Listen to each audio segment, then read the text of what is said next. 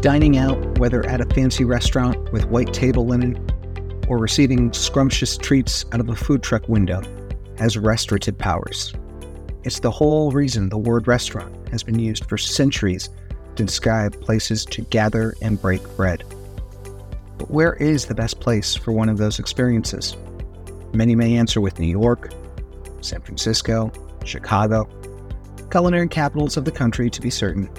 But few would acknowledge that right here in the Valley of the Sun, we've slowly nurtured one of the best food ecosystems for food and wine in the country. 15 years ago, when I was attending culinary school, my students and I, we all imagined Arizona as a gateway to culinary paradises elsewhere.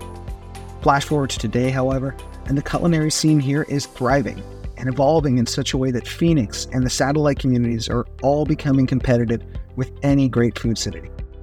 I'm Casey Thorne, certified sommelier, culinary school graduate, and hospitality professional. Food and wine has become my life. I see dishes and diagram their construction. Ingredients in a supermarket become Lincoln logs to a yet to be constructed house of the next dish. And immediately after, I imagine what wine and why needs to be paired with the imaginary dish to best complement the explosion of flavors. Whether you love the experience of dining out, the taste of food, or are merely food and wine curious, I'm inviting you to take a journey with me.